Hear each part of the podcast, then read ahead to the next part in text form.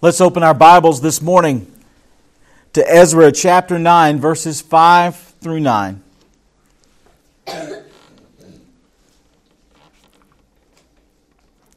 Ezra chapter 9, verses 5 through 9.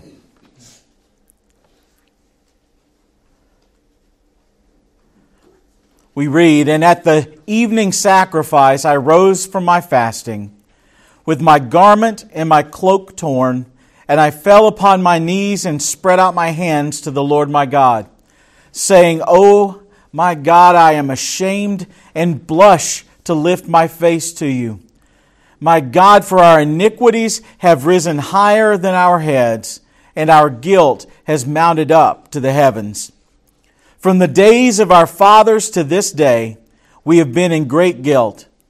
And for our iniquities, we, our kings and our priests, have been given into the hand of the kings of the lands, to the sword, to captivity, to plundering, and to utter shame as it is today. But now, for a brief moment, favor has been shown by the Lord our God to leave us a remnant and to give us a secure hold within this holy place, that our God may brighten our eyes and grant us a little reviving in our slavery for we are slaves. Yet our God has not forsaken us in our slavery, but has extended to us his steadfast love before the kings of Persia to grant us some reviving, to set up the house of our God, to repair its ruins, and to give us protection in Judea and Jerusalem. Let's pray. Our Father, please open our hearts this morning to the power of your word.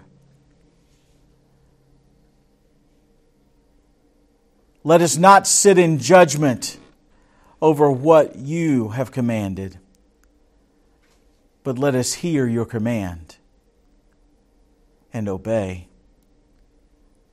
Let us hear the word that your Spirit has for the church today. And let us obey. Let us look at the surpassing value and beauty of your kingdom and let us obey. Let us love you with all our heart, all our soul, all our mind, and all our strength. For it is in the blessed name of Jesus Christ our Lord we pray. Amen. Today, in this eighth verse of Ezra 9, we've come to the heart of Ezra's concern. We've taken each of these verses in turn up to this point. But today we look specifically at this eighth verse, where he says, But now, for a brief moment, favor has been shown by the Lord our God to leave us a remnant to give us a secure hold within His holy place, that our God may brighten our eyes and grant us a little reviving in our slavery. What He is saying is this God has given His people a gracious and an undeserved gift, but they had used it to break the law that He Himself had given. And I would invite you this morning to look at all the good things that God had done for his people in this passage. The first thing Ezra said is that he left a remnant. God surely didn't have to do that. Ezra means by saying that that God had not utterly destroyed Israel as they had deserved. There were some left. Some had escaped. But even those who had escaped did so by the grace of God, not by any luck or chance or even skill. It wasn't that an escaped remnant had been found. That escaped remnant had been preserved by the mercy of God Himself. Even as he judged the nation, even after they had turned from him time and time again, even after he had sent prophet after prophet after prophet to tell them to repent from their evil ways, he still preserved a remnant. And that same escaped remnant had been called back to Jerusalem, back to the land of promise, because God had declared that it would be so. We saw in prior weeks that God, through Jeremiah, had promised that the captivity in Babylon would last only 70 years. And he keeps his promises.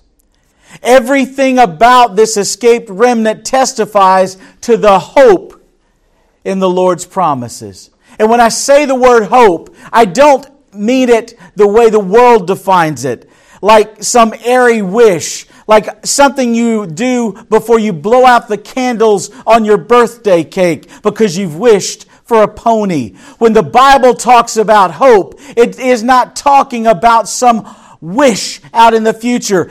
The Bible speaks of hope. It means that we expect God to fulfill His promises. Hope is secure. When the Bible speaks of hope, it says to take God's promises to the bank, as it were, to wager your very life on those same promises and know you will not be disappointed. Hope, then, in the Scriptures is really what we might call eager anticipation. We believers hope for the return of Jesus Christ. Not that we're hoping because we're not sure He's coming back. We eagerly anticipate His return. We believers hope in our glorification before God in Jesus Christ because we have every expectation that that promise and we also have the Holy Spirit as a guarantee of it. The second great thing that God had done for them, it says He gave them a secure hold within His holy place.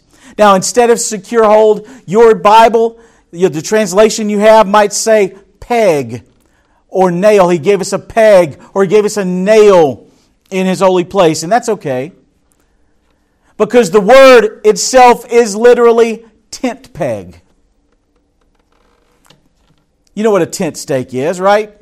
if you haven't gone camping, you've probably seen one in the sporting goods section. He says he's given us a tent peg within his holy place.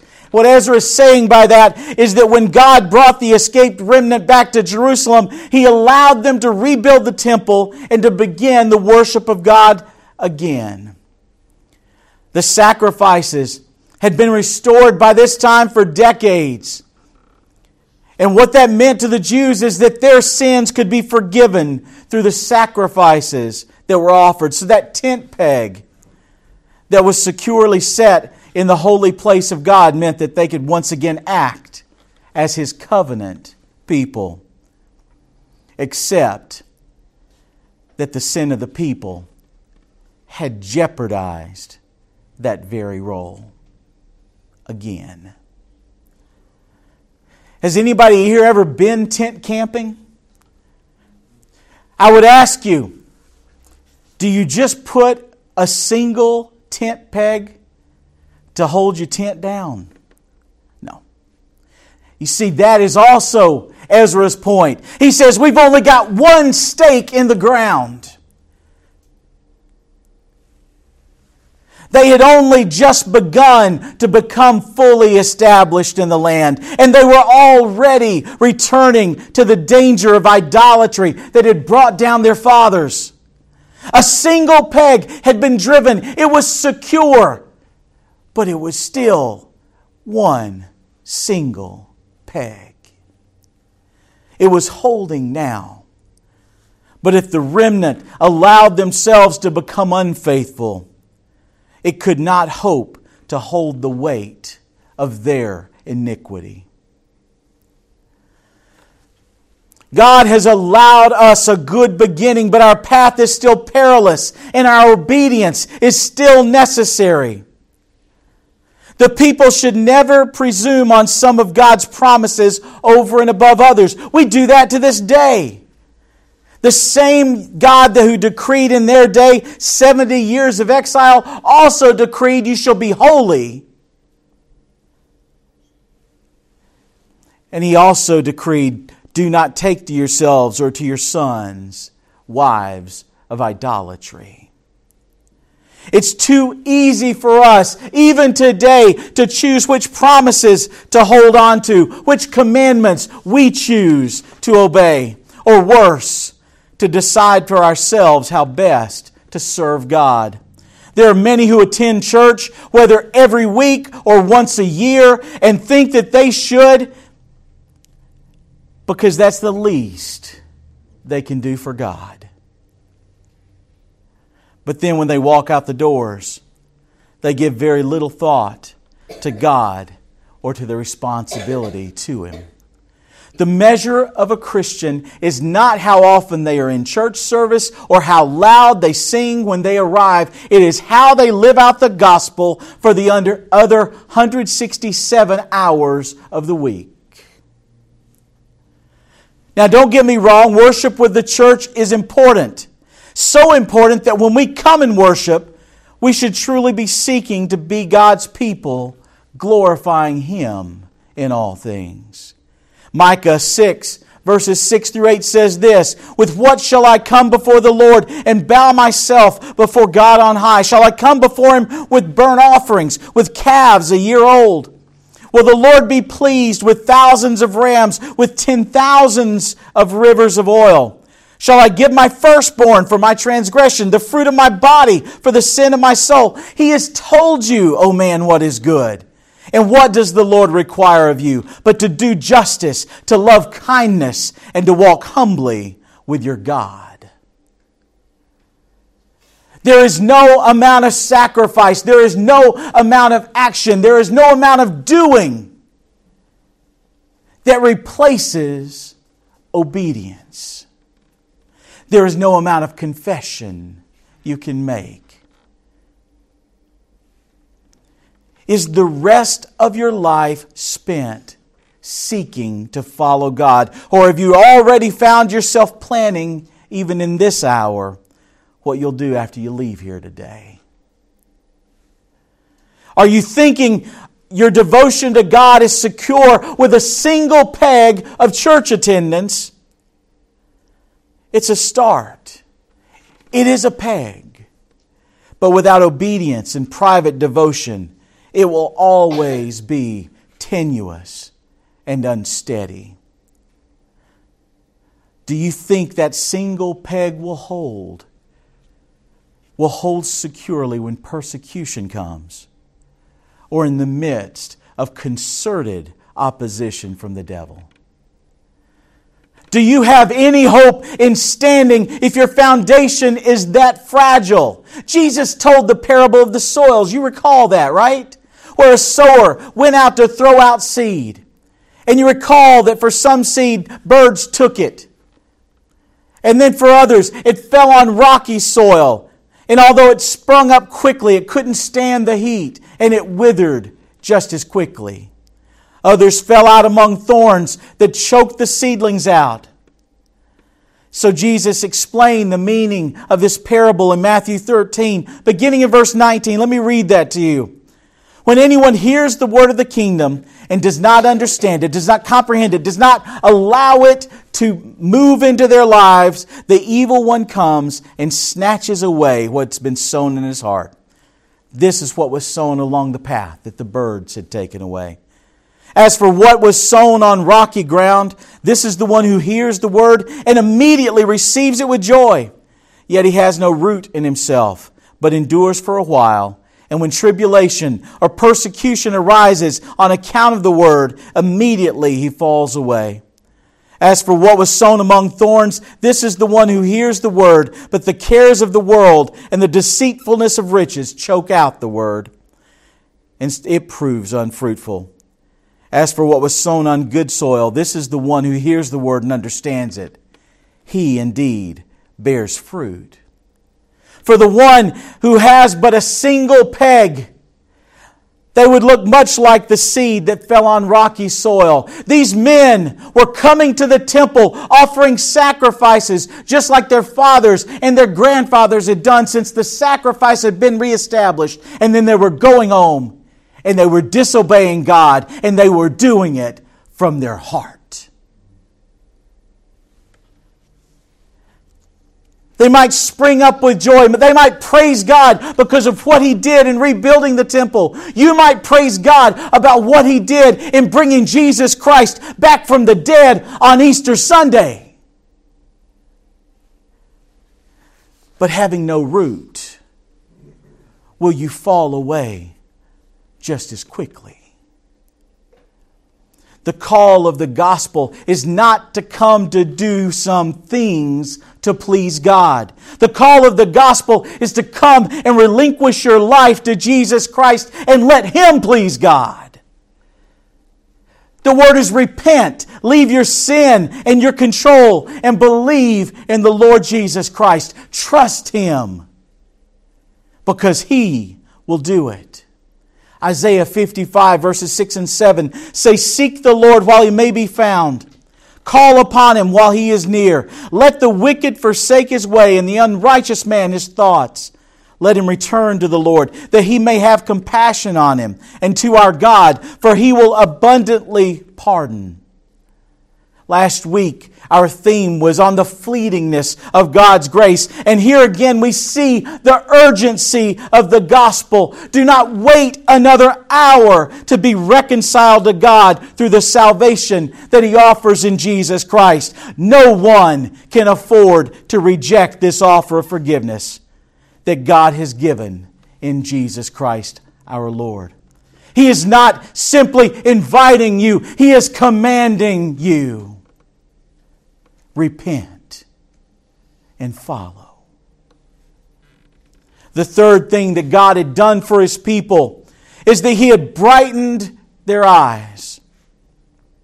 Now, we can take this to mean that he has given them gladness, which he had, or that he had also enlightened them through his word, which is also true.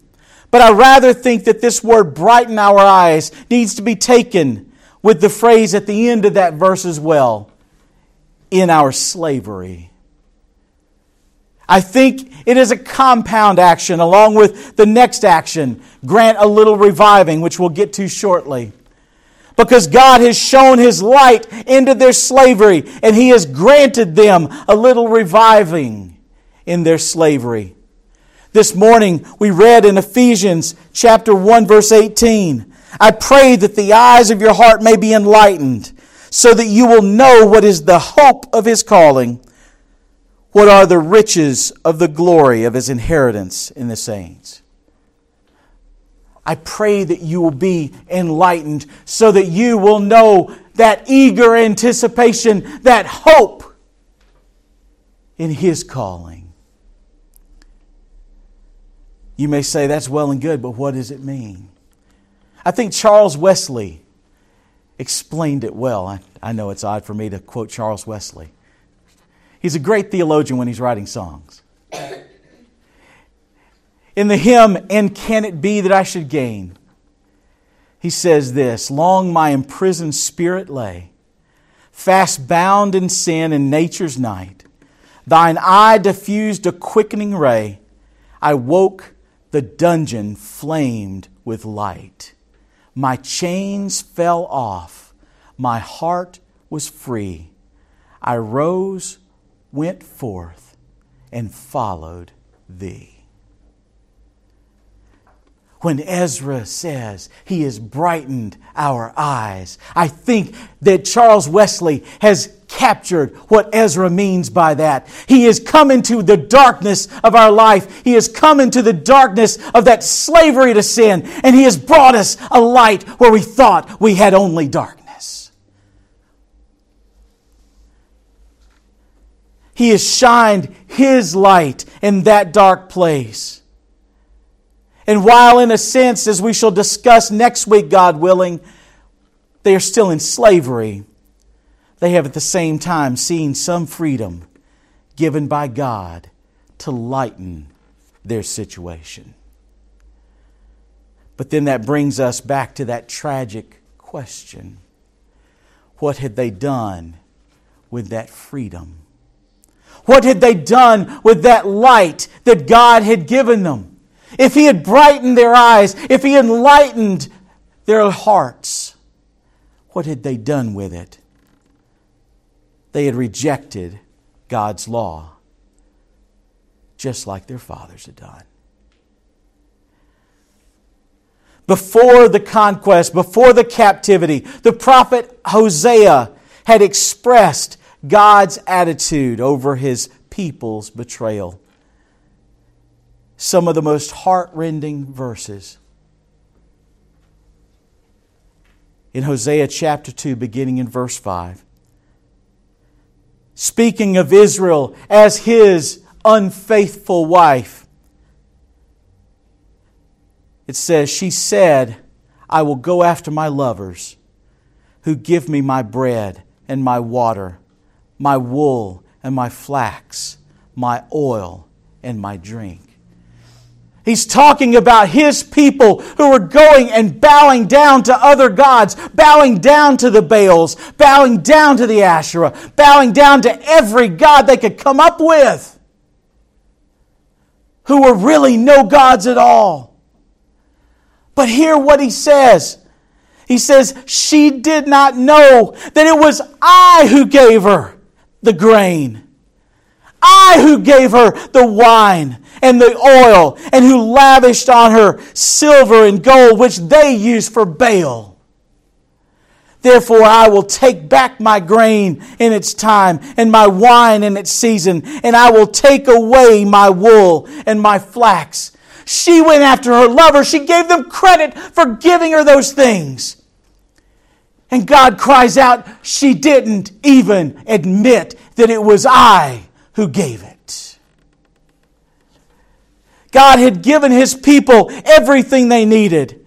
Not only did they use those gifts to chase after other gods, they didn't even recognize that God was the source of them.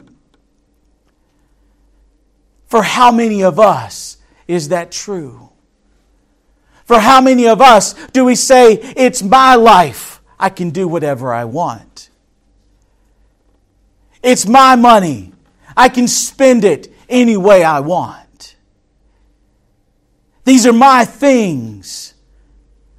I can use them any way I want.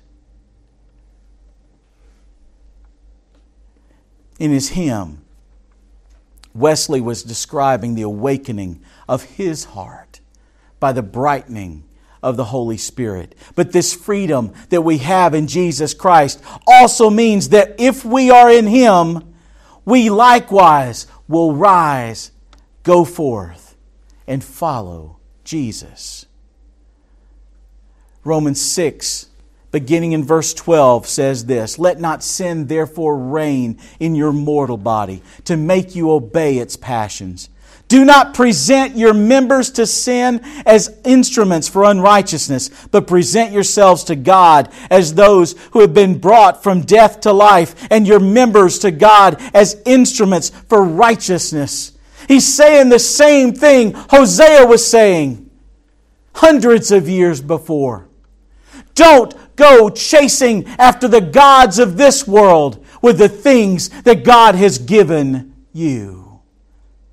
Don't use your freedom in Christ to chase after the things that are below. Have you been allowing sin to run unchecked in your life? Counting on the fact that you can always ask for forgiveness? Now, I will say we at all at various times are in need of forgiveness. But it's the state of having sin run amuck in your heart or in your mind or in your body that is the greater danger to your soul? Is there a sin you love so much that you love it more than obedience to Jesus Christ? If there is, you will die in that sin. It is like a drowning man who is clinging to his favorite anchor. It will drag you down and it will take your life. Galatians 5:1 said it, it was for freedom that Christ set us free. Therefore keep standing firm and do not be subject again to a yoke of slavery. If Christ has freed you from sin, don't run back to it. And also, if you are trusting in your own goodness or service to God to in any way earn salvation, give that up as well because both states are equally hopeless. If we are made free by the work of Jesus Christ, His work is entirely sufficient to satisfy God's demands through the law, and He does it completely. We obey the commandments then, not because they earn us anything, but because that is what pleases God. He has set us free to glorify Him. Finally, the last thing we'll look at today that God had done for them. As I mentioned earlier, He granted us a little reviving in our slavery. Now, the word reviving here is really graphic. It's a picture of new flesh growing in an injury. Like when you have a severe burn or abrasion, and under that blister or scab, there is new, raw flesh. The idea being here is that active healing is taking place. There's new flesh being built. There is new hope that God has granted to them. That's what Ezra is saying. It is that very word that Joseph uses when he's describing the work of God in sending him to Egypt in the way that he did. When he's talking to his brothers in Genesis 45 5, he says, Now do not be grieved or angry with yourselves because you sold me here, for God sent me before you to preserve life that word preserve is exactly the same word. He sent me here to give you new life, to rebuild life. That word preserve means that they, what had been hopeless, almost shriveled up, almost dead, has now been made alive. Not just reanimated, God has recreated it. That old life is just there to take away the new life, the new flesh has been built. God is not just using the same old flesh, He has made it new. Has God, through the risen Lord Jesus Christ, revived you? Has He healed the sins and destruction of your old life. You know the way Jesus puts that very same idea? He says to Nicodemus, You must be born again. When Jesus was crucified, his body was killed. We celebrate that very thing this weekend. He was dead and buried. And in his resurrection, we also have our hope, our eager anticipation that we too will follow him in glory. Romans 8, verses 9 through 11 say this You, however, are not in the flesh, but in the Spirit, if in fact the Spirit of God dwells in you. Anyone who does not have the Spirit of Christ does not belong to him. But if Christ is in you, although the body is dead because of sin, the Spirit is life because of righteousness. If the Spirit of Him who raised Jesus from the dead dwells in you, He who raised Christ Jesus from the dead will also give life to your mortal bodies through His Spirit who dwells in you. God revives us in Christ. He makes us brand new. What we are here now is in that middle state this old flesh as the newness of the Spirit is already working to make us into new creatures. One day, we will rise with Him. Rise in glorious bodies that don't break down. Rise in glorious bodies that don't have the capability of sin.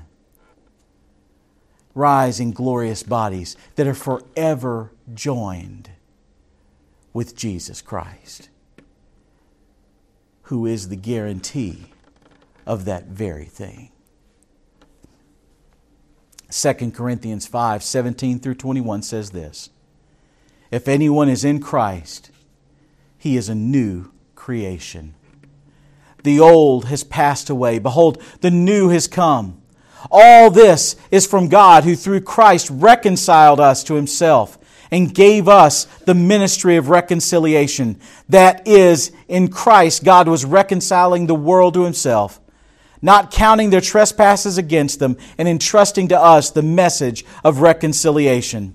Therefore, we are ambassadors for Christ, God making his appeal through us. We implore you, on behalf of Christ, be reconciled to God.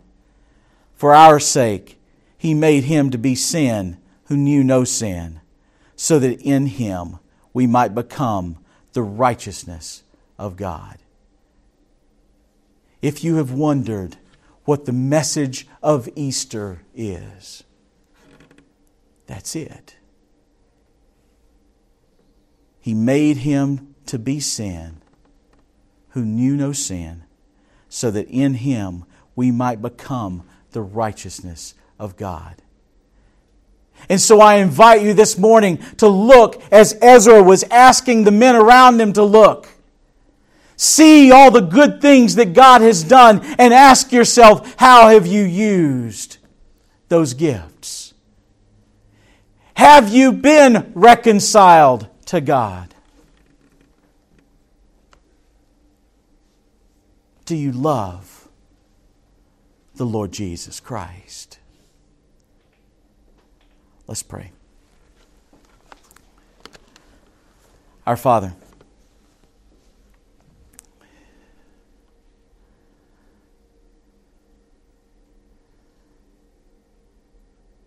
the world would constantly try to pull us away, to teach us to covet, to urge us to lust, to justify theft, to minimize lying.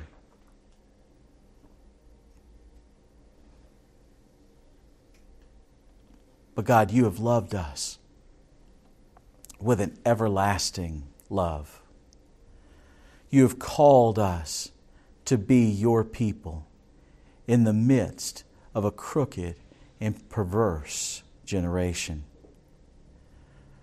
You have called us to be your ambassadors, proclaiming the message be reconciled to God.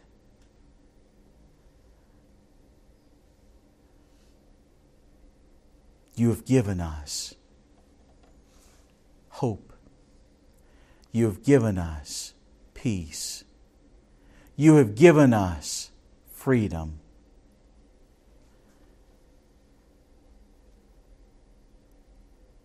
And for those who are in you, you have given us faith and life. Continue to show us if there is any wicked way in us.